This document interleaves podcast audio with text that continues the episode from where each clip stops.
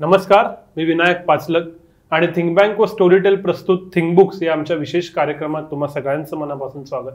आज एक विशेष चर्चा आहे आणि यासाठी माझ्याबरोबर आहेत सुप्रसिद्ध लेखक आय टी तज्ज्ञ अर्थतज्ज्ञ विविध विषयांवरती अभ्यास करणारे आणि मराठीला ज्ञानभाषा करण्यासाठी कायमच कार्यरत असणारे अच्युत गोडबोले सर. सर स्वागत आहे तुमचं. थिंक बँकच्या कुठल्याही प्रेक्षकांना गोडबोले सर नवीन असतील असं मला वाटत नाही. त्यांचे वेगवेगळे व्हिडिओज तुम्ही बघितलेले आहेत. पण लेखन प्रवास ज्ञान भाषा या सगळ्यांविषयी आज त्यांच्याशी गप्पा मारायच्या आणि नेहमीप्रमाणेच माझ्याबरोबर आहेत स्टोरी टेलचे प्रसाद मिरासदार सर. नमस्कार. सर तुमचंही स्वागत आहे. सो खरा मुद्दा हाच आहे की तुम्ही जी काही पुस्तकं लिहिताय आत्ताही तुमची भरपूर नवीन पुस्तकं येत आहेत. या सगळ्याचा मुख्य उद्देश दिसतो की मराठीला ज्ञानभाषा बनवायचं. तर हा उद्देश कसा सुरू झाला?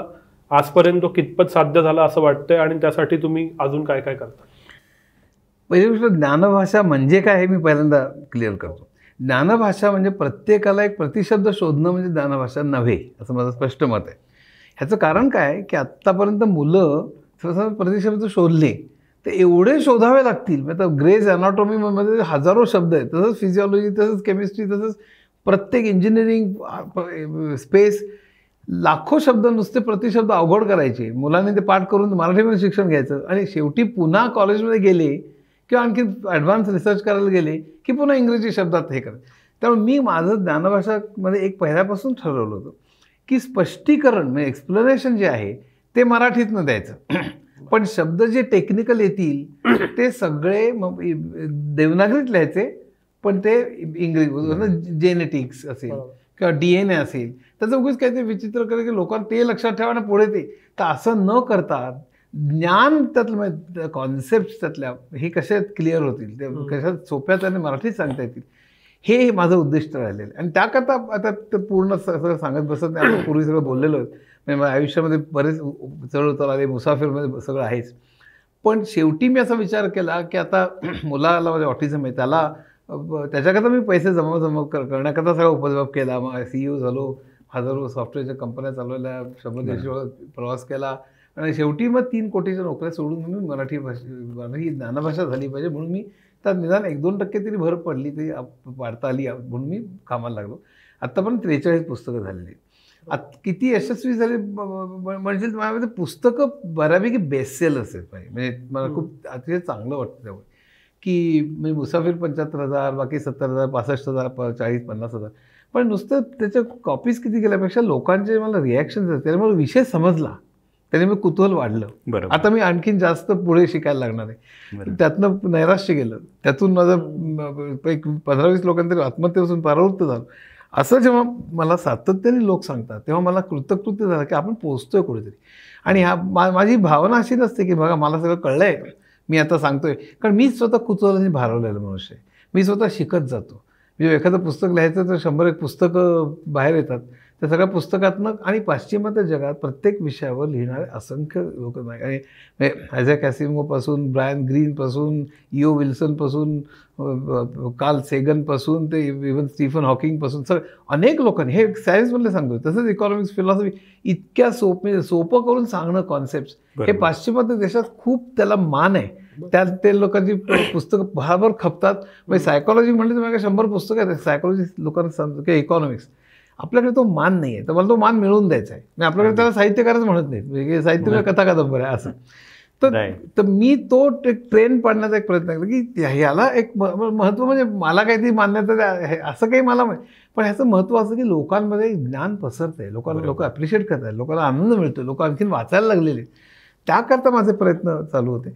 आणि साधारणतः एका मिनिटात संपवतो मी. एक साधारणतः आत्तापर्यंत यश हे फक्त त्यांनी नाही मिळालेलं. पण बऱ्यापैकी म्हणजे मला असं वाटतं की माझं मला जे अपेक्षित होतं त्यातले पन्नास टक्के तरी साधारण साध्य झालेले. पण अजून खूप करायचं बाकी आहे. आणि लोकांनी याच्यात सहभागी व्हावं असं मला वाटतं. कारण एवढं मोठं करायचं काम आहे. खरं. नाही नाही नक्कीच यश ॲप्रिसिएट केलं पाहिजे असं म्हणणे इतकं मी नक्की सांगू शकतो. याचं कारण ज्या वेळेला आम्ही स्टोरी टेल सुरू केलं आणि त्यावेळेला मराठीमधले आत्ता लिहिणारे जे मान्यवर लेखक आहेत किंवा जे लोकप्रिय लेखक आहेत लोकांपर्यंत पोचण्यासाठी म्हणून आपण ज्यांच्या बरोबर जायला पाहिजे असं वाटलं त्याच्यामध्ये पहिल्या काही नावांपैकी तुम्ही होतात की ज्यांना आम्ही अप्रोच झालो आणि तुम्ही तुमची पुस्तकंही दिली ती बेस्टसेलर असल्यामुळे स्टोरी टेलवरती पण खूप छान पद्धतीने ऐकली जात आहे. हो. आणि लोकांपर्यंत पोहोचण्यासाठी त्याचा खूप उपयोग झाला. म्हणजे फार मोजके लेखक आहेत असे की जे स्टोरी टेलवर ज्यांना फॉलो केलं जातं. फॉलो करणं म्हणजे एक टेक्निकल हे की एक लेखक मला आवडला तर त्याची पुढची जी काही सगळी पुस्तकं आहेत ती. फॉलोचं बटन दाबलं तर त्याची सगळी पुस्तकं येत राहतात. तर असा फॉलो केला जाणारा जो लेखक आहे त्यामध्ये तुम्ही आहात. आणि तुमचं नवीन कुठलं पुस्तक येतंय काय आहे याच्याबद्दलची उत्सुकता असते. आणि हे काम तर खूप मोठंच आहे. म्हणजे तुमच्याबरोबर जे काही सहलेखक आहेत त्यांचं कॉन्ट्रीब्युशन त्यांना उभं करणं त्यां लिहून घेणं हे ह्या सगळ्या दृष्टिकोनातनं मला असं वाटतं की ज्ञानभाषा म्हणून तुम्ही जे काही ध्येय ठेवलं आहे त्याच्यामध्ये डेफिनेटली यश मिळतं आहे आणि तुम्ही कॉन्ट्रीब्युशन तुमचं नक्कीच आहे. पण हा यालाच धरून मला हा प्रश्न विचारायचा आहे की प्रिंट मीडिया हा एक भाग झाला ज्याच्यात तुम्ही सुरुवात केली. तुम्ही जगभर वावरलेले आहात. तर ऑडिओ बुक म्हणून तुम्ही कसं पाहता की इथे त्याच्यासाठी आम्ही प्रयत्न करतो. तर ऑडिओ बुकचं विश्व ते किती वाढेल आणि त्याचं महत्त्व काय ज्ञानभाषेच्या प्रसारासाठी? मला असं वाटतं ऑडिओ बुक्स हा अतिशय महत्त्वाचा विषय आहे. आणि पाश्चिमात्य जगामध्ये मी जेव्हा जायचो की इव्हन इथे बसलेलो असताना अनेक लेखकांची ऑडिओ बुक्स पुस्तकं प्रकाशित होतानाच बाहेर येतात. बरोबर. अनेक तुम्ही रिसर्च केलं तर लगेच ऑडिओ बुक्स पण अवेलेबल असतात. ब- बहुतांशी पॉप्युलर पुस्तकांची.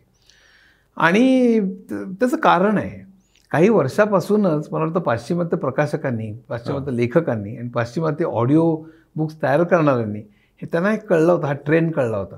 की आता वाचन हे कमी झालेलं आहे. पहिला पहिल्यांदा झालं ते किंडल वगैरे टाईप झालं की ते कागदी पुस्तकाच्या ऐवजी असं वाचलं इलेक्ट्रॉनिकली वाचलं तर कसं. पण नंतर लक्षात आलं की वाचणं हे म्हणजे एखाद्या बसून वाचायला पाहिजे. किंडल असो किंवा वेळ पण काढावा लागतो वेगळा. वेगळा पण ऑडिओमध्ये जाता आता ट्रेनमधनं जाता आता कारमधनं जाता आता वॉक मॉर्निंग वॉकला गेलेलं असतं. आणि थोडं वाचलं बंद केलं नंतर पुन्हा पुढे वाचत हा जो सगळा प्रकार आहे तो प्रकार पाश्चिमात्य जगात खूप लोकप्रिय केव्हाच झालेला होता? आणि मला स्टोरी टेलचं वैशिष्ट्य असं वाटतं म्हणजे की त्यांनी हा ट्रेंड बरोबर कॅच केला आणि योग्य वेळी कॅच केला. म्हणजे मला माझ्या पुस्तकांचं म्हणजे आता उदाहरण मायलॉर्ड पुस्तकं उदाहरण घ्यायचं झालं. हो. तर मला असंख्य लोकांचे फोन आले म्हणजे मा- माधुरी काजवेबरोबर मी ते पुस्तक हो. दिलेलं आहे खरं नाही ते सांगायचं म्हणजे मायलॉर्ड हे पुस्तक पहिल्यांदा ऑडिओ बुकमध्ये प्रकाशित झालं. बरोबर. हे हे एक लँडमार्क होतं की हा. ते पुस्तक प्र- कागदी पुस्तक पण प्रकाशित नंतर झालं बरोबर पहिल्यांदा ऑडिओ झालं आणि लोकांनी नंतर मला अहो कागदी केव्हा येणार असं मला विचारायला सुरुवात केली. की आम्हाला अमुक की अमुक अमुक याला कागदी वाचायची सव- सवय वगैरे पण ऑडिओ बुकला इतका प्रचंड रिस्पॉन्स मिळाला आणि त्यानंतर इतरही मुसाफिरत आहे. तर हो. इतरही अनेक पुस्तकांना लोक म्हणतात की आम्ही वाचलं ऐकलं म्हणजे. आणि त्याचं सो ऑडिओ बुक्सला लो लोक आता आता हळूहळू सी भारतात अजून थोडं मागे आहे. म्हणजे भारतात. अजूनही पुस्तकं वगैरे असं. पण माझा असा अंदाज आहे की पुढच्या चार पाच वर्षात लोक ऑडिओ बुक्स जसशी अ, ही यंग जनरेशन पुढे येईल की त्यांना वेळ नसतो गाडी ड्राईव्ह करताना वॉकवर ट्रेडमिलवर तर हे सगळं करताना जो काही हा वर्ग आहे तो जसा वाढेल कारण वाचनाची सवय कमी होत चाललेली आहे. हो. अटेन्शन स्पॅन कमी होत चाललेलं आहे. फार वाईट भाग आहे आपल्या समाजात. पण त्याचा एक भाग असा होणार आहे की ऑडिओ बुक्सची पॉप्युलरिटी खूप वाढेल. आणि हा ट्रेंड नाही मला वेगळा ट्रेंड दिसतो एक म्हणजे की ऑडिओ बुक ऐकणाऱ्यांचं नक्कीच वाचणाऱ्यांपेक्षा ऐकणाऱ्यांचं प्रमाण जास्त असतं.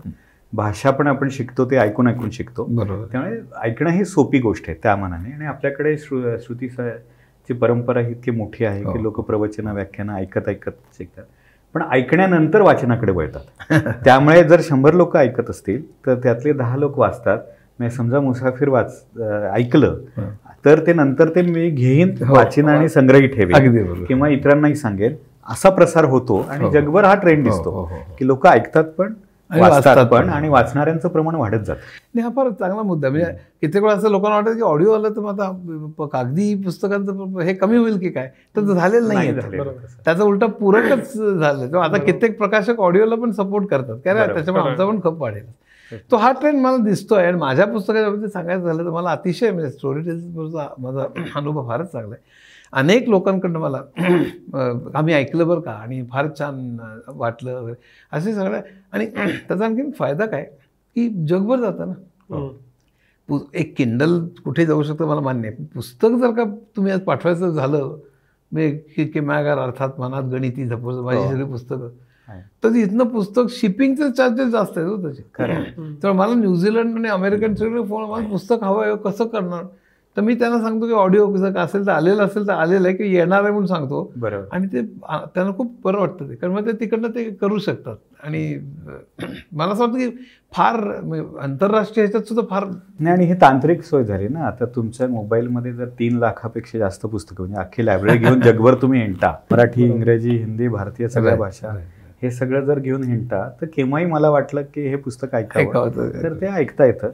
तर ही एका अर्थाने खूप चांगली सोय झालेली आहे.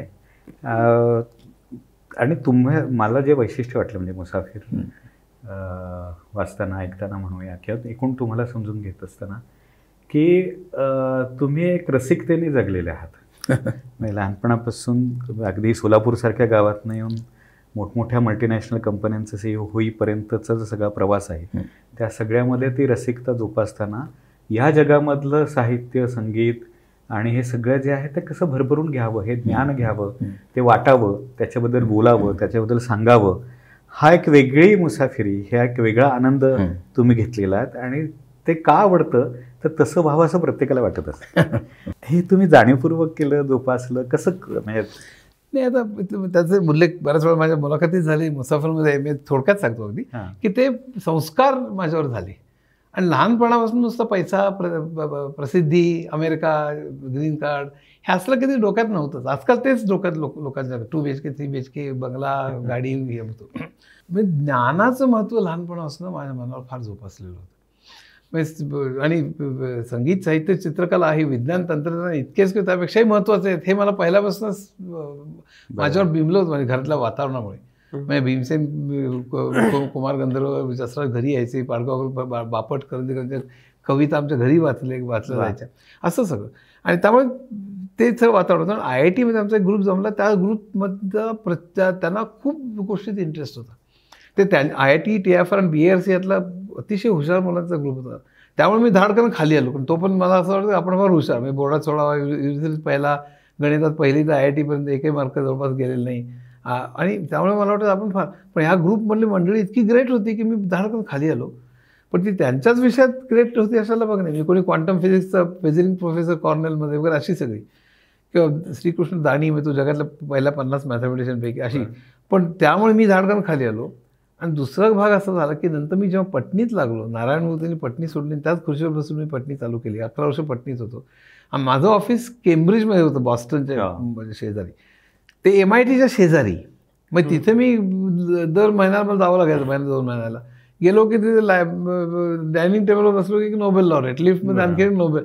आणि माझं मला इतक्या लोकांना भेटता आलं म्हणजे T C P I P ज्यांनी काढला त्या विंटन सर्फ बरोबर न्यूयॉर्कमध्ये आणि मुंबईच्या ताजमध्ये मी दोन दिवस होतो. सी के प्रल्हाद होतो मॅनेजमेंट गुरु हो. समजला होतो त्याच्याबरोबर मी सॅन डिएगो आणि सॅन फ्रान्सिस्कोला मी लंच घेतलेले. अनेक क्षेत्रातल्या अनेक मोठमोठे कलाकार साहित्यिक वि- शास्त्रज्ञ टेक्नॉलॉजिस्टला मला भेटण्याची संधी मिळाली पहिल्यापासून. त्यामुळे आपण कोणीच नाही आहोत आणि आपल्याला खूप गाठायचं मला मनात बिंबलं होतं आणि त्याचबरोबर ज्ञानाचं मला प्रचंड आकर्षण. त्यामुळे माझ्याकडे आय आय टी सुद्धा पूर्ण कोरोना भरलेला असायचं माझ्या पुस्तकाने आज तो चार हजार पुस्तकं आहेत. फुट फाउंटनच्या फुटपाथपासून ते न्यूयॉर्कच्या मॅनहॅटनपासून सगळीकडनं जमवलेली पुस्तकं आहेत. आणि मला केव्हा तरी हे मराठीतनं आणायचं हे मला तेव्हापासून हे होतं? नाही पण हे हेच मला विचारायचं होतं की स्वतःसाठी जगणारे असे खूप जण दिसतात. हो. म्हणजे श्रीमंत होतात ते समृद्ध जगत असतात वाचत असतात बोलत असतात संगीत मैफिलींना हजर राहत असतात. पण हे स्वतःसाठी स्वतःच्या आनंदासाठी करत. पण ते इतरांनाही द्यावा तो वाटावा संगीतातल्या बारकाय समजावून सांगाव्यात. सायकोलॉजीमधल्या गोष्टी समजावून सांगाव्यात इकॉनॉमिक्समधल्या गोष्टी समजावून सांगाव्यात. हे सगळं असं का वाटलं आणि त्याच्या पाठीमागचं काय? फार चांगला प्रश्न. काय झालं की माझं वाचन बऱ्यापैकी होतं. म्हणजे असं मी कुठलाही तज्ज्ञबिंद काही नाही. मी अजून विद्यार्थी आहे. पण मी वाचन माझं खूप बऱ्यापैकी होतं. मी आय आय टीत असताना भारतात गरिबी काय बेकारी काय म्हटल्यानंतर बी एपर्यंत इकॉनॉमिक्स वाचलेलं होतं. परीक्षेत अभ्यासाला येणार नव्हतं. आत्ता पण आयुष्यात मी कुठली गोष्ट अमुक पैसा मिळतो की मार्क मिळतात म्हणून आयुष्यात केली नाही. मला फार आनंद वाटतो. ह्याच्यात गंमत किती आहे? त्यात कुतूहल कसं घडलं असलं पाहिजे? आणि का? याच्यामुळे मी वाचत गेलो आणि धडपडत गेलो.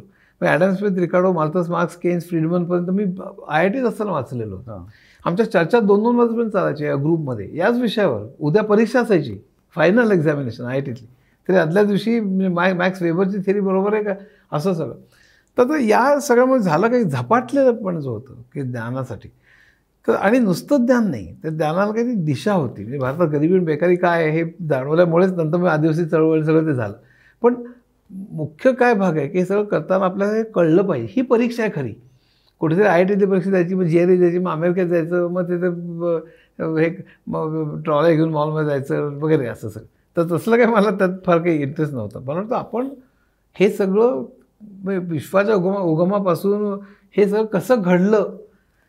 म्हणजे विश्वाच्या उगमापासून मग पृथ्वी मग पहिला जीव निर्माण झाला मग माणसं म्हणजे सगळ्या संस्था निर्माण केल्या म्हणजे अर्थशास्त्र मानसशास्त्र वगैरे. आणि त्या आपल्या आयुष्याचा अर्थ जो विचारायला लागला तेव्हापासून संगीत साहित्य चित्रकला निर्माण झालं. हे सगळं कसं निर्माण झालं असलं पाहिजे? त्यातले शिलेदार कोण होते? मुख्य वैज्ञानिक किंवा कलाकार कोण होते? त्यांचे आयुष्य चरित्र तो काळ आणि त्याने मांडलेले सिद्धांत हे आपण मराठीमध्ये पूर्णत्वाने मांडावेत. माझं त्यामुळे सगळी पुस्तकं अशी कॉम्प्रिहेन्सिव्ह असतात. मी लिहिलेली पुस्तकं सगळ्यात ग्रेट आहेत असं माझं म्हणणं नाही. अशासारखी अनेक उत्तम पुस्तकं आहेत. फक्त एकच वैशिष्ट्य माझं असं की ते. कॉम्प्रिहेन्सिव्ह पहिल्यापासून. अगदी आपल्याकडे पूर्वी पुरातन काळापासून का तिकडल्या ग्रीकांपासून ते लेटेस्ट त्याच्यापर्यंत ती माणसं जो इतिहास ती तत्व ही अतिशय सोप्या भाषेत मराठी मा माणसाला समजावीत. आणि त्याला आणि माझं हे असं असतं की मी जेव्हा सांगतोय हे फार ग्रेट आहे. आणि तुम्ही मी तज्ज्ञ त्यातलं असं नसतं. मीच विद्यार्थी आहे मी शिकलो बघा किती मजा आहे तुम्हाला पण मजा वाटेल. आणि आपण आता सगळे म्हणून आणखीन शिकत जाऊ. असा सगळा आवाज म्हणून तर लोकांना लिहित लिखाणाची पद्धत पण रंजक आहे. त्याच्यासाठी चित्रपट कादंबऱ्या किंवा ह्याच्यातले काही रेफरन्सेस घेऊन तुम्ही ते रज रंजक करता माहितीच द्यायची आहे पण ती करत असताना ते काइंड ऑफ इन्फोटेनमेंट पद्धतीने हो मांडतो फक्त एकच एकच मी हां. त्याला क्लॅरिफाय करतो हां. मी आता माहिती त्याची म्हणाल म्हणून ऑब्जेक्शन काही घेत नाही हां. पण हे ज्ञान आहे असं मला वाटतं आणि तुम्ही हां. आता म्हणालाच ज्ञान हो कारण लोक माहिती आणि ज्ञानात खूप गफलत करतात बरोबर म्हणजे माझ्यावरती एक बारीकशी टीका नेहमी होते की हां. तुम्ही म्हणजे हे माहिती कुठलं ते हे अशी कुठलं ते विकिपीडियामधनं काही माहिती कॉपी हे ज्ञान आहे. बरोबर. एक- म्हणजे अर्थात घेतलं तर इकॉनॉमिक्सचं ज्ञान आहे. मनात घेतलं तर सायकॉलॉजीचं ज्ञान आहे. गणित घेतलं तर गणिताचं ज्ञान आहे. इतिहास पण आहे तत्व पण आहे सगळे आहेत. किमागार म्हटलं की त्यात विज्ञानाचं ज्ञान पण आहे. म्हणजे नुसती आपली म्हणजे माहिती म्हणजे केरळची राजधानी कुठली लोकसंख्या कुठली असं नाही आहे बरोबर. म्हणजे त्यात ते ज्ञान आहे. म्हणजे आम्ही जेव्हा आय टीमध्ये क्लासेस घ्यायचो तेव्हा म, नेहमी म्हणजे इन्फॉर्मेशन आणि नॉलेज आणि नंतर विजडम ह्याच्यामध्ये. खूप फरक. पडायचा. तर त- लोक करत नाही. एकदम मला एक गोष्ट तुम्हाला विचारायची आहे की हे जितकं तुम्ही मांडता तितकं ते सोपं नक्की नाही. ते खूप अवघड कॉम्प्लेक्स हो, आहे हो. तर मी काय असं म्हणतो की तुम्ही अवघड सोपं करून सांगता आणि जितकं सोपं असतं तितकं ते काम करायला अवघड म्हणजे इट्स हार्ड टू बिल्ड तर मग हे सोपं करून सांगणं हे कसं जमत गेलं त्यासाठीचा अभ्यास काय केला आणि अवघड गोष्टी सोप्या सांगायच्या हे कसं इव्हॉल्व्ह होत गेलं? हे अगदी खरी गोष्ट. मा- मला स्वतःला ना त्यातली गंमत अशी की मला स्वतःला जेव्हा एखादी गोष्ट कळत नाही तेव्हा मी त्याच्यामागे लागतो. म्हणजे हे सगळं मला कळलेलं आहे मी सांगतो असं खरंच नाही आहे. म्हणजे मी स्वतः शोधत जातो. आता रिलेटिव्हिटी आता रिलेटिव्हिटी आम्हाला आय आय टीला होती त्यामुळे थोडीफार मला माहिती होती. पण हे सांगायचं कसं सोपं करून? त्याकरता मी अक्षरशः पंचवीस पुस्तक वाचले असतील. म्हणजे रसलचं पुस्तक आहे त्यासाठी मार्टिन गार्डनरचं पुस्तक आहे स्वतः आईन्स्टाईनचं पुस्तक आहे. माझ्याकडे स्वतः अनेक पुस्तकं आहेत रिलेटिव्हिटीवरती. तर ही जी हे अनेक पुस्तकं जे जे मी वाचायला लागलो त्यातनं मी स्वतःची की आपल्याला कशातून ते समजावून सांग सांगितलं की लोकांना कळेल ह्याचा मी आराखडा तयार करतो. हे कुठल्याही पुस्तकातनं मी डायरेक्टली घेत नाही. क्वचित घ्यावंही लागतं पण कित्येक वेळेला मी त्याचं माझी उदाहरणं तयार करतो पण ते टेक्निकली बरोबर आहे ते त्याची खात्री करतो मी. तर हा मी उ- एक ह्याचं उदाहरण तुम्ही सांगितलं रिलेटिव्हिटीचं आणि ते किम्यागारमध्ये मी स्व- मी स्वतःची पाठ थोपटू नाही मी कधी पण हे अतिशय सोप्या तऱ्हेने सांगितलेलं आहे. म्हणजे मी तोंडी सो मी भाषण देत होतो. पाच मिनिटात मी relativity special theory general theory फार अवघड आहे. मलाही पूर्ण. कळलेलं नाही. आणि जे कळलेलं नाही मला सांगायला अजिबात लाज वाटत नाही. पूर्णपणे कळलेलं नाही. कारण त्यात प्रचंड कॉम्प्लिकेशन्स त्याचे इम्प्लिकेशन्स मला माहिती आहेत. पण ती मला पूर्ण प्रूव्ह वगैरे करतात. रि स्पेशल थेरी मला बऱ्यापैकी कळलेली ती मी पाच मिनिटात बोलता बोलता तोंडी समजावून सांगू शकतो आज. तर हे करण्याकरता तू अगदी बरोबर बोललास की श्रम प्रचंड पडलेलं. कारण त्याच्या अगोदर मी एक एक लेख लिहून फाडलेत दहा दहा वेळेला. की नाही हे बरोबर नाही हे बरोबर नाही. लोकांना आज ते वाचायला किती छान आहे असं वाटतं. त्या मागे एवढे प्रचंड परिश्रम आहेत. म्हणजे काही त्याला सुमार नाही. म्हणजे प्रत्येक म्हणजे केमॅगामधला असो अर्थातमधला असो कुठल्याही थेरीज म्हणजे केन्स विरुद्ध फ्रीडमन हा जो संबंध वाद आहे. आज आजच्या जगात सुद्धा संपूर्ण वाद हा केन्स विरुद्ध फ्रीडमनचाच वाद आहे. म्हणजे मुक्त अर्थ. अर्थव्यवस्था असावी का सरकारचं किती. इंटरव्हेन्शन असावं? हां. तर या सगळ्यामध्ये मला तितकं डीप जावं लागलं. त्या पॉल क्रुगमनची मी सगळी पुस्तकं वाचली. म्हणजे पेडलिंग द प्रॉस्पेरिटी म्हणून पुस्तक येतात. शब्दशब्द वाचला मी. अनेक पुस्तकं वाचली. ते उत्तम पुस्तक आहेत. क्रुगमन उत्तम लिहितो. म्हणजे नोबेल लॉरेट आहे. न्यू- न्यूयॉर्क टाइम्समध्ये लिहित असतो. पण फक्त क्रुगमन नाही. हेल्ब्रोनर वाचला अनेक लोकांची मी पुस्तकं वाचली तर मग कुठनं काय आपल्याला घ्यायला पाहिजे? आम्ही आपल्या भाषेत मांडायला पाहिजे. कुठेही कॉपी ट्रान्सलेशन नसतं. पण आपल्या भाषेत कसं मांडायचं? तेव्हा हा प्रश्न अतिशय बरोबर. आहे. आणि हे प्रत्येक बाबतीत मला करावं लागतं गणितीमध्ये करावं लागतं असं अनेक बाब अर्थात त्यात सहल की म्हणजे गणितीमध्ये माधवी ठाकूर देसाई होती. ती स्वतः हो. अत्यंत हुशार आहे.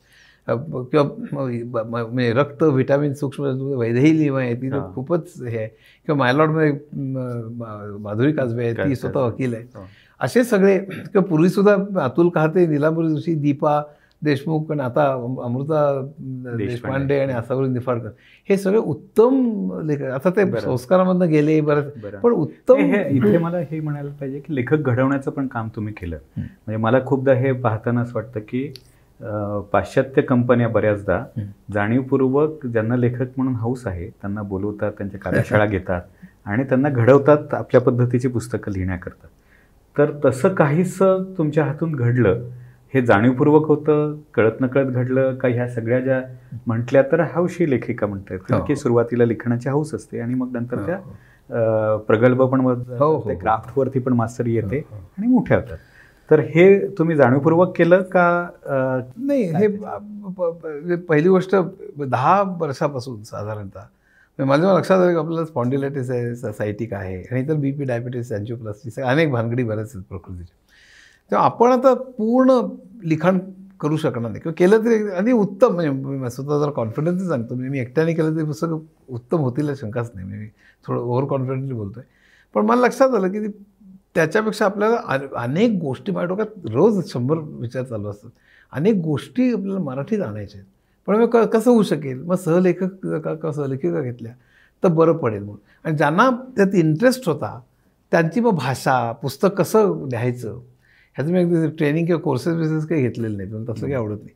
पण त्या मला पहिल्यांदा मदत करायच्या. आणि त्यानंतर ते मदत करता करता त्यांनाही ती स्टाईल कळली. सगळं मग मी आणखीन काही कामं देत गेलो. काही चॅप्टर्स त्या लिहा त्या लिहायला लागल्या. पुस्तकातले काही प्रकरणं लिहायला लागल्या. आणि त्यानंतर म्हटलं की मग आपण एकत्रच लिहायला काही हरकत नाही. असं ते सगळं प्र आजसुद्धा मी अगदी ऑन कॅमेरा सांगतोय. कारण मग हे नेहमी टीका होती की हे यातलं कोणी काय किती लिहिलं काय लिहिलं. माझ्या अनेक जे सहलेखका सहलेखक घेऊन लिहिलेले पुस्तक आहे त्यातला बहुतांशी भाग हा सहलेखकांनी लिहिलेला असतो. हे मी ऑन कॅमेरा मान्य करतोय. त्यामुळे कोणी बाबा कोणी माझा आरोप करण्याचा प्रश्नच नाही. फक्त प्रश्न काय? की त्या पुस्तकाची आयडिया पहिल्यांदा की असंच पुस्तक होऊ शकतं. हो. आम्ही सॉफ्टवेअरमध्ये इनिशिएशन प्रोजेक्ट प्रो- ते सगळ्यात महत्त्वाचं. की होऊ शकतं. कन्सेप्ट ते पण हां त्यानंतर ते कॉन्सेप्ट नंतर त्या पुस्तकाची रचना काय असावी? त्या त्या रचनेकरता कुठली कुठली पुस्तकं लागणार ते पुस्तकं जमवणं. ती पुस्तकं स्व- स्वतः मला माहीत असलं पाहिजे काय आहे ते. आणि ते कशातनं काय घ्यायचं ठरवणं त्यानंतर ते त्यांना लेखकांना देणं.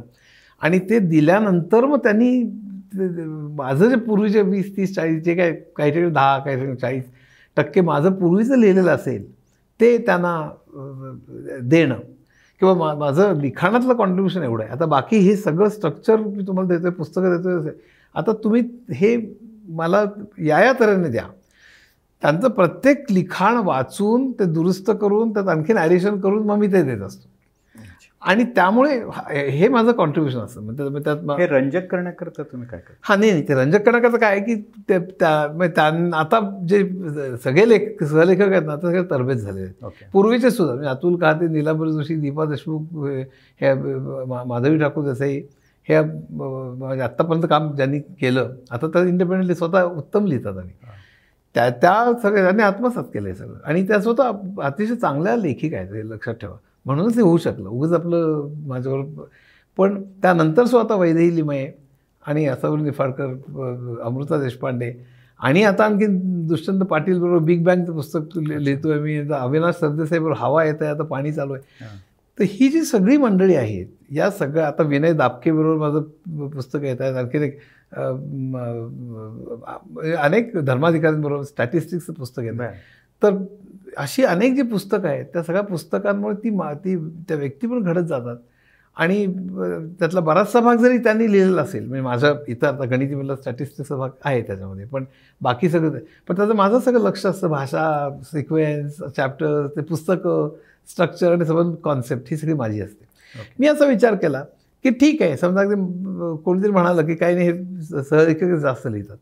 म्हणूच आहेत कारण मी सगळ्या सहलेखकांना का सहलेखकांना स्वातंत्र्य दिलं तुम्ही एक- एकट्याच्या नावावर जर का लिहायचं असेल तरी अजिबात हरकत नाही. पण सगळ्यांनीच असं म्हटलं की नाही आम्हाला तुमच्याबरोबरच लिहायचं त्यात अनेक कारणं आहेत.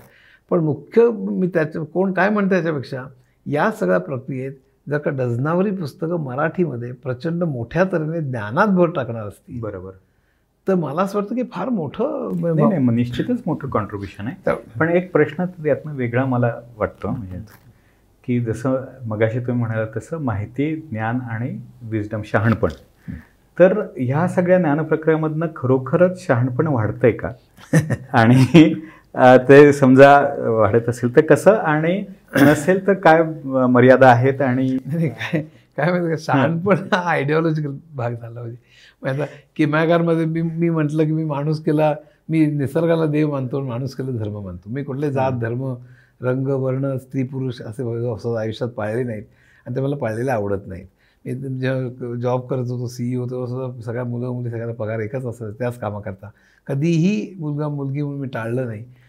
किंवा त्याला रजा जास्त द्यावी लागेल वगैरे असं काही कधी केलं नाही. म्हणजे या आयुष्यातली प्रिन्सिपल आहे की काय म्हणून तू ओळखला जावंच बाबा? किंवा माणूस काय असणारा म्हणजे ह्युमॅनिटेरियन किंवा विज्ञानवादी विवेकवादी अशा तऱ्हे की रादर दॅन की हा सी होता वगैरे.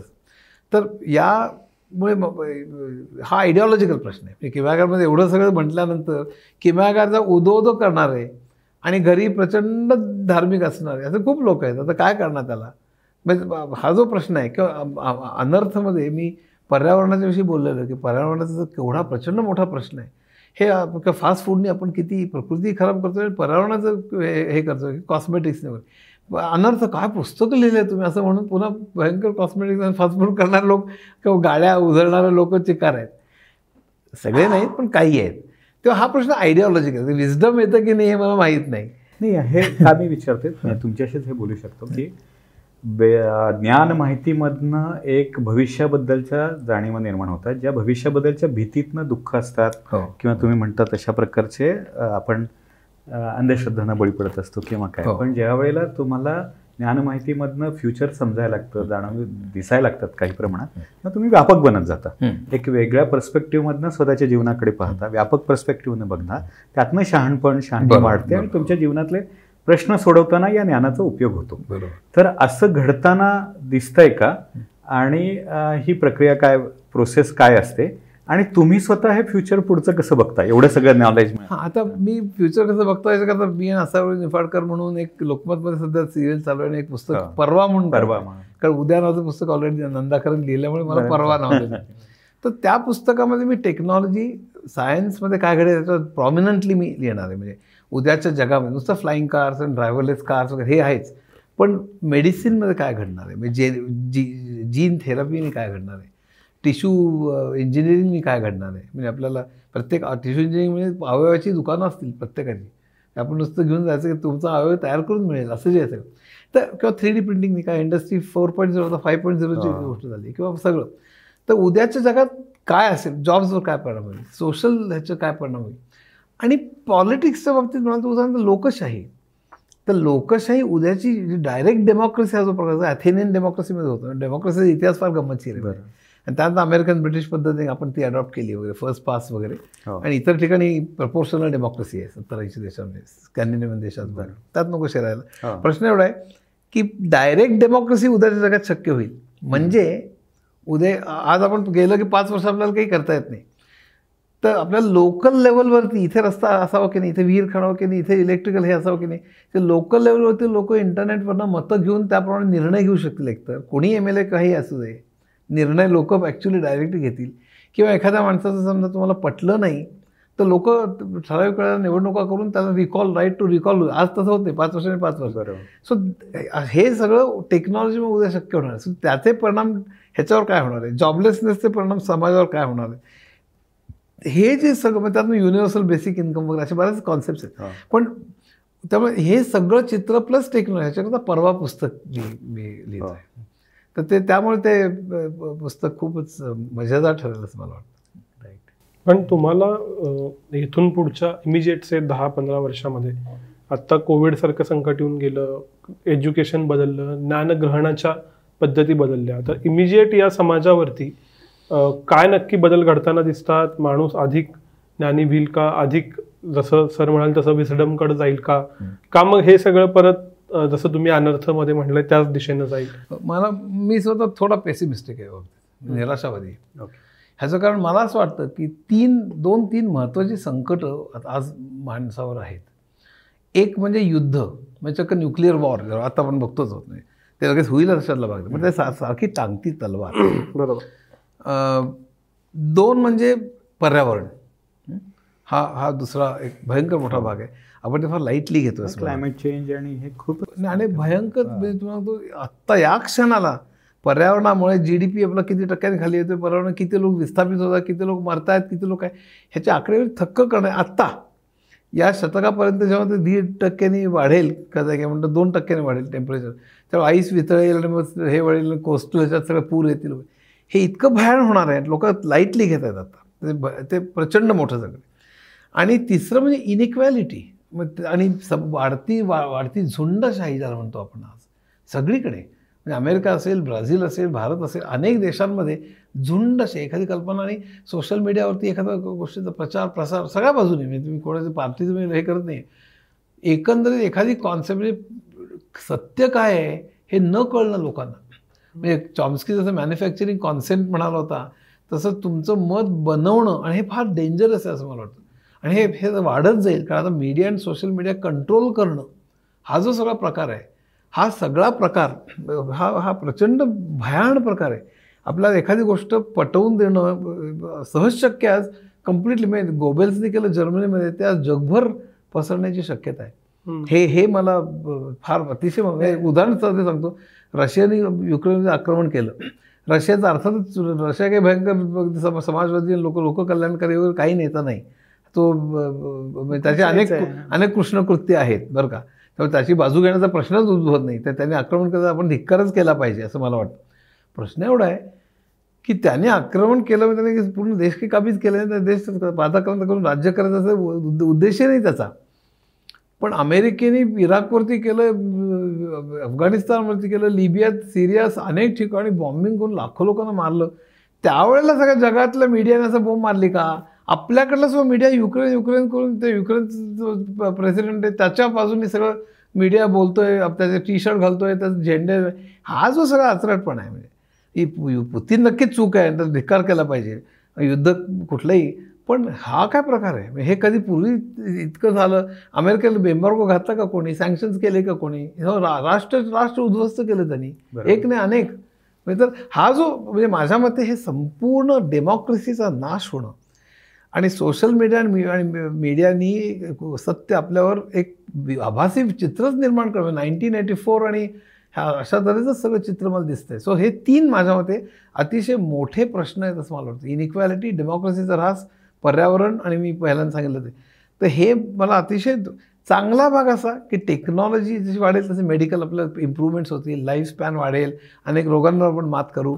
हे चांगलेही भाग आहेत. मी पण ओव्हरऑल मला खूप धोके दिसत आहेत पण आता मग अशी जर का परिस्थिती असेल तर जो माणूस आता समजा आपली सगळी पुस्तकं वाचणारा असे कार्यक्रम बघणारा की ज्याला नॉलेज मिळतंय तर त्याची जबाबदारी काय आहे? आणि त्यानं मग काय करायला पाहिजे? नाही मी माझ्या ह्याच्यात नेहमी सांगतो की आपण एकटा माणूस काही करू शकणार इव्हन पर्यावरणाच्या बाबतीत अनर्थ वाचल्यानंतर काय करावं? तर आपण आपल्या या चळवळीत भाग घ्यावा की बुवा ही जी विकास नीती आहे जी फक्त G D P G D पीच्या मागे उभी राहते. मी अमेरिकेमध्ये इन संबंध वॉर मशीन जी इंडस्ट्रियल मिलिटरी इंडस्ट्रियल कॉम्प्लेक्स आहे ते पण जी डी पी धरतात ना. ती वॉर मशीन युद्ध सामुग्री सगळ्या देशांमध्ये वाटली जाते लोक आरामशीर युद्ध करतात. आणि अमेरिका छान म- मजा मारत असते जनरल इलेक्ट्रिक आणि लॉकेड मार्टिन आणि सगळे मंडळी मस्तपैकी त्याच्यात प्रॉफिट मिळवतात. तेच पुन्हा पैसे पुरवतात लोक इलेक्शनला हा जो सगळं सार सायकल आहे. सो बेसिकली आपण काय करू शकतो? आता एवढं अजस्त ह्याच्यापुढे आपण काय करू? मला वाटतं आपण प्रत्येकाने की आपण पर्यावरणवादी की या या वि- विकास नीतीला विरोध करणारे मग लेख लिहू शकता तुम्ही. अशासारखे इंटरव्ह्यूज देऊ शकता. तुम्ही व्हिडिओज करू शकता. तुम्ही चळवळीत भाग घेऊ शकता. आपल्याकडनं जेवढं शक्य आहे तेवढं आपण केलं पाहिजे. एवढं एकच माझं मत आहे. त्यामुळे ते सगळं यशस्वी व्यवस्था बदलेल वगैरे असं असं काही मला वाटत नाही. पण प्रत्येकाने जर का असं करायला सुरुवात केली तर कुठे ना कुठेतरी एक दबाव गट तरी तयार आपण करू शकू. इथपर्यंत जरी झालं तरी खूप झालं असं मला वाटतं. किंवा युद्ध नको. की पर्यावरणाच्या पीस मुवमेंटच्या बाजूने असणार ह्युमॅनिटेरियन आणि इक्वॅलिटीच्या बाजूने. मग ब्लॅक अँड व्हाईट इक्वॅलिटी असेल इथं जातीची इक्वॅलिटी असेल धर्माची असेल. मी इक्वॅलिटीच्या बाजूने असं म्हणणारा एक गट तयार झाला पाहिजे. एक विवेकवादी विज्ञानवादी किंवा अंधश्रद्धा बाबा आणि गंडे याच्यावर मी विश्वास नाही ठेवणार. तर असा एक ग्रुप तयार झालेला झाला पाहिजे. तर मला असं वाटतं की हे सगळ्यासाठी आपण एक प्रत्येकाने कार्य कर एक एवढं तरी म्हणलं पाहिजे. त्याने कुठल्या पार्टीचं हे ते ठरवून आपली आपलं म्हणणं काय किंवा मी विवेकवादी आहे मी मानवतावादी आहे मी समतावादी या बाबतीत समतावादी प्रत्येकाला पगार सारखा असं नाही पण या प्रत्येक बाबतीत मी समता मानणारा अन्यायाच्या विरुद्ध लढणारा. असा आहे एवढं तरी जरी प्रत्येकाने मान्य करायला सुरुवात केली तरी खूप झालं असं मला वाटतं. असं म्हणतात म्हणजे तुम्ही म्हणाला त्याच्यावर आलं की युद्ध रणात सुरू होतं त्याच्या अगोदर मनात सुरू मनात सुरू बरोबर. ते मनामध्ये युद्ध जे होतं ते आता तर इन्फॉर्मेशन सतत सातत्याने चालू असतं. तर तिथे बघण्याची गरज आहे की आपल्या मनात नेमकं काय आहे? बरोबर हेट आहे दुःख कुठलं आहे आशावाद आहे निराशावाद आहे कशा पद्धतीने आपण जगाकडे बघतो हे थोडस बघितलं पाहिजे अगदी अगदी शंभर टक्के. कारण आज इन्फॉर्मेशन इज द की आणि इन्फॉर्मेशन वॉर जे आहे सत्य लपवणं किंवा सत्य हे करणं. मी तुम्हाला एक उदाहरण सांगतो. विकिलिक्सच्या जुलियन असताना आज अमेरिकेत जाऊन ते तुरुंगात जन्मभर तुरुंगात टाकणार का तुरुंगात टाकणार माहिती आहे का? अमेरिकेने इराकवरती जे जे प्रचंड अत्याचार केले ते त्यांनी बाहेर काढले. बरं का? आता म्हणजे असं आहे की मी माझ्या बा बायकोचा खून करतोय घरामध्ये पण कोणीतरी कीहोलमधनं ते बघितलं. आणि ते सांगितलं तू करतोय तर चुकीचं आहे. तर त्याला तू माझ्या घरातली गु गु गुपित तू बघतोयस म्हणून त्याला पकडून मारा खटला भरून तर तुरुंगात टाकला पण तू बायकोला मारून तर तसं काय नाही हा जो प्रश्न आहे तर हे अतिशय म्हणजे आणि हे कोणी क्वेश्चन करत नाही आज. तर मला एक सिनेमा पाहिला ते हिटलर इन अमेरिका म्हणून. तर त्याच्यात हा प्रश्न की एक्झॅक्टली आपण समजतो त्याच्यापेक्षा हुकुमशाही कशी वेगळ्या पद्धतीने असते वेगळ्या पद्धतीने. लादली जात असते की जे आपल्याला दाखवलीच जात ते आहे शेवटी केव्हा आहे की आपण हे जेव्हा बोलतो आहोत की आता स्टोरी टेलवरनं तीन लाख पुस्तकं घेऊन तुम्ही फिरू शकता तेव्हा तुम्ही त्याच्यातनं नॉलेज घेऊ शकता. मला नेहमी जाणवतं की डेव्हलप कंट्रीज ज्या आहेत तिथे सरासरी प्रत्येक व्यक्ती ही महिन्याला चार पुस्तकं वाचतो किंवा ऐकतो. आपल्याकडे ही सरासरी अतिशय कमी आहे. बरेचसे जण पुस्तकांकडे पाहतच नाही आणि त्यामुळेच आपण डेव्हलप होत नाही आहेत किंवा डेव्हलप जर व्हायचं असेल तर कुठेतरी या सगळ्या ज्ञानाचा उत्सव हा. आपण साजरा करायला सुरुवात केली पाहिजे असं म्हणूनच म्हणजे आपण सगळे मुद्दे बोलले आणि या मुद्द्यावरती तुमच्या इन्फॉर्मेशन वॉरच्या मुद्द्यावरती मुलाखतीच्या शेवटी येताना हा प्रश्न विचारा असा वाटतो की खरंच लिखाणात वाचनात आजच्या जगामध्ये जेव्हा इन्फॉर्मेशन हे एक टूल झालं आहे समाज बदलण्याची युद्ध थांबवण्याची हे सगळे अनर्थ थांबवण्याची ताकद आहे का आणि ती कुठं दिसते? ती ताकद म्हटलं तर आहे म्हटलं तर नाही. प्रश्न काय या ठिकाणी? की हा सगळा पुन्हा टी आर पीचा प्रश्न आहे. म्हणजे काय की मी एक पुस्तक लिहिलं. वाचतच तिथे मराठीमध्ये समजा अगदी पंच्याहत्तर हजार लोकांना वाचलं. समज अनाचं पंच्याहत्तर नाही वाचलं पण समज काय पंच्याहत्तर हजार आकडा आहे जगाच्या स्केलवरती किंवा अमेरिकेत सुद्धा काही त्यांचं रिडरशिप काही मिलियन असतं. वन मिलियन टू पण जेव्हा सोशल मीडिया आणि मास मीडिया कोट्यावधी लोकांचं ते मन फिरवून ते हे करत असतं. म्हणजे ताबडतोब तुम्हाला कलुषित करत असतं. झुंड झुंडशाही हा जो प्रकार आहे आजचं युग हे झुंडशाहीचं आहे असं मला वाटतं. ते भयंकर घातक आहे. एखादी कल्पना घेऊन धार्मिकता असेल हे असेल तर सगळ्याच धर्मामध्ये येते. पण यामध्ये एखाद्या पुस्तकाने ते थांबेल असं मला काही वाटत नाही. म्हणून मी किंचित निराश होते. याच्यामुळे की जरी मी पुस्तकं लिहिले असतील तसं त्याच्यामुळे चळवळीत भाग घेणारे काही शिलेदार तरी तयार होतील असं मला वाटतं. आणि हे शिलेदार वर्ग तयार झाले तर आपण कुठेतरी काहीतरी आपण हे करू शकू. मला एक फक्त आवाहन करायचं या सगळ्या बाबतीमध्ये की या हे जे ज्ञानभाषा बनवण्याचं जे सगळं आत्ता आपलं चाललेलं आहे त्याच्यात अनेकांनी सहभागी व्हावं असं मला वाटतं. हे काही मी एकटा करत नाही पाहिजे मी एकटाच ज्ञानभाषासाठी झडणार मनुष्य नाही. मराठीत खूप लोक आहेत. तर मी असं कुठलंही क्रेडिट घेऊ इच्छित नाही.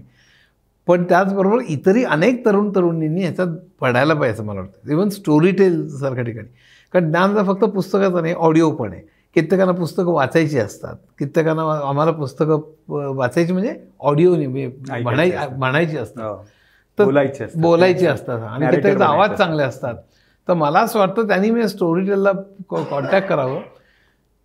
आणि अनेक पुस्तकं जेव्हा येतील चांगल्या तऱ्हेची स्टोरी टेलवरती अनेक पुस्तकं कागदीच प्रकाशित होतील अनेक पुस्तकं किंडलवरती जातील अनेक पुस्तकं जे काय व्हिडिओज निघतील तर कुठे ना कुठे ते थोडा का होईना आपण प्रभाव पाडू शकतो म्हणजे सगळंच काही काळं नाही आहे सगळंच काही निराशावादी नाही आहे आपण आपल्यातनं जे काही शक्य आहे ते आपण केलं पाहिजे. त्यामुळे मी आवाहन करीन सगळ्यांना की या सगळ्या प्रवाहात ज्ञानभाषा बनवली पाहिजे.